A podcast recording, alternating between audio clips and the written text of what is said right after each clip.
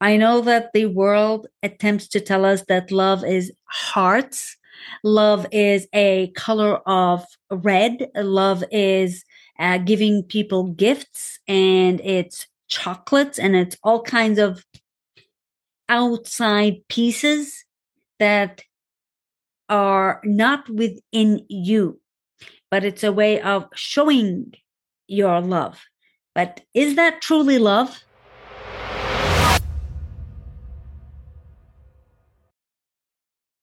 What is love? A 3-word question. What is love? You think, wow, it's such a simple question. But let me tell you, it is one of the most complex questions that I have asked someone else to answer. And with 7.8 billion people out there, I honestly believe you will not get the same answer across the board. No matter where you go, you'll get some bits and pieces and versions of what is love. I think generally people assume when they hear love that it's romantic, but I think it's so much more than that. I think it's sharing a part of yourself with someone that you wouldn't just share with anyone. Love is an unconditional way in which we support ourselves and others. It's without condition. It's without wanting anything in return. It's just helping and supporting and being there for somebody, no matter what. My definition of love, and you can excuse my dog breathing so heavily behind me, involves a deep, deep care for someone or something. I know that the world attempts to tell us that love is hearts. Love is a color of red. Love is giving people gifts, and it's chocolates, and it's all kinds of outside pieces that are not within you, but it's a way of showing your love. But is that truly love? I've been so intrigued by it because I know it is one of the basic needs of humans. It allows us to be more caring and compassionate for each other. So how do you define love? Well, let me tell you. From all the research, from all the questions I've been asking, I don't have a complete answer, but I'm going to give you the best possibilities of what love is, with the intention and the hope that you're going to look within yourself and really begin to identify, how do I identify love? How do I look at things so that I can have better communications with the people that I love? And with the people that I don't know yet, so that I can reach them and can actually build relationships that are built on more compassion. And we'll start there. So love is a very complex emotion. It's feelings of affections. It's attachments. It involves caring for another human being's well-being, for their happiness. No one is responsible for anyone else's happiness, but it does involve you desiring to be present, to do things that will make another individual happier, and hopefully, not hopefully, but very much so, you will also do the same thing for yourself. So love is defined in a variety of ways, from romantic love to family love, friendship, platonic love, and it involves self-love for sure. So it involves a lot of different complex ways of looking at love, but you cannot define love without associating it with its bestie, with its best friend, which is compassion. Compassion and love are so closely connected, with the aspect of love, it involves feeling of empathy and understanding for others and their experiences. Love can also be seen as the motivating factor for compassion, for caring for that other person that allows you to do things that you may not normally do, but you will look at them and can see them as themselves, as their experiences. That's how they're besties, like helping each other out so that we can be better versions of humanity. Love can interconnect continents. It really can interconnect the world in a variety of ways that we have began to experience. That's why I am super grateful for our current systems of being able to reach anyone, anywhere at this point in the planet. That is one form of attempting to show someone that you care, show someone that you love them. So love is very important in how we view each other. It provides for our emotional well-being. It provides for our physical health, being healthier. It allows you to look within and see, how do I invest more time and energy into being healthier?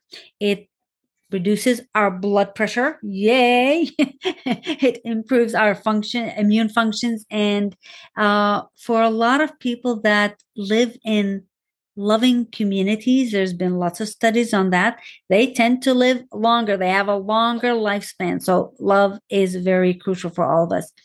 And if you haven't looked at the mental health aspect, it is one of the keys for having better mental health, is to be able to feel that you are loved, to feel that you are seen, to feel that someone else understands you and that you belong with whatever group, whatever family, whatever friends that you have a sense of belonging. And it's not all external, but it comes from within, to really see how you express yourself.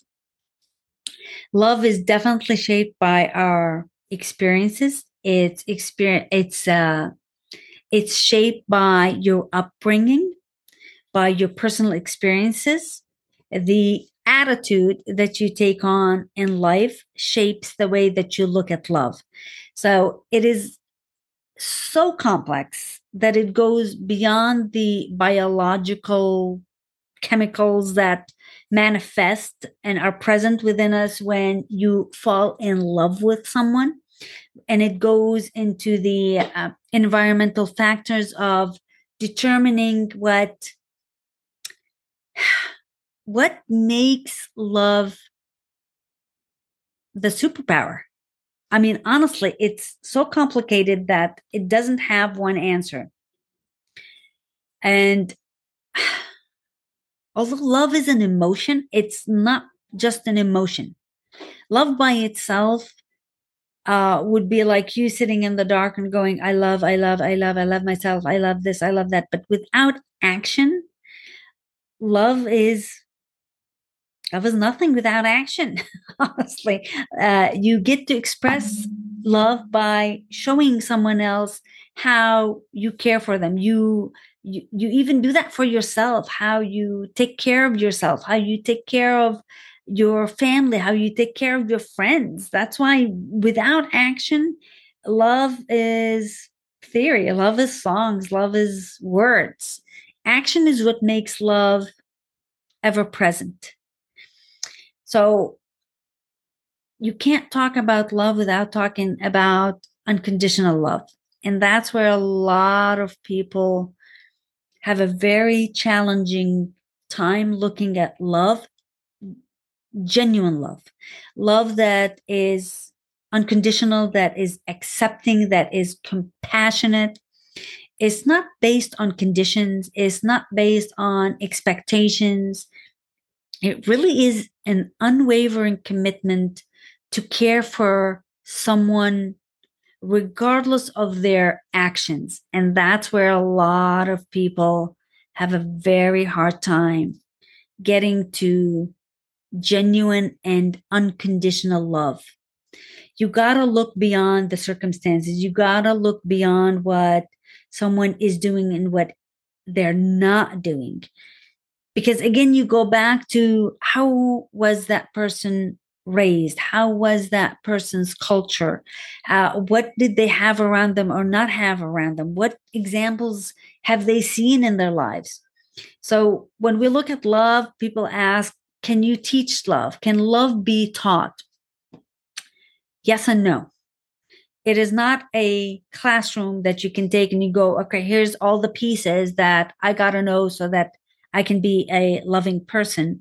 It's a way of delving into yourself and really learning the emotional intelligence of forgiveness, of less judgment, of willingness to support someone else and support yourself in ways that honestly support yourself in caring for who you are so that you can be a support to someone else. And love is the piece that is going to help us continue to grow as a planet, as humanity, so that we can become a much better version. There's plenty of things going on in our world.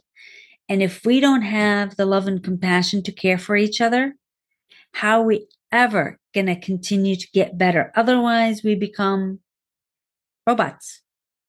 We become robots. So I'm asking you, as you look at what love is, what love could be, to really understand, how are you expressing it? How are you showing it? How do you even define it? And the people that you are looking at, the people that you're associating with, are you seeing them through the lens, the narrow lens, or the wide lens of what is possible in love? Take a look at it and really delve into it. Remember, our attitude is the key to everything. See you in the next podcast.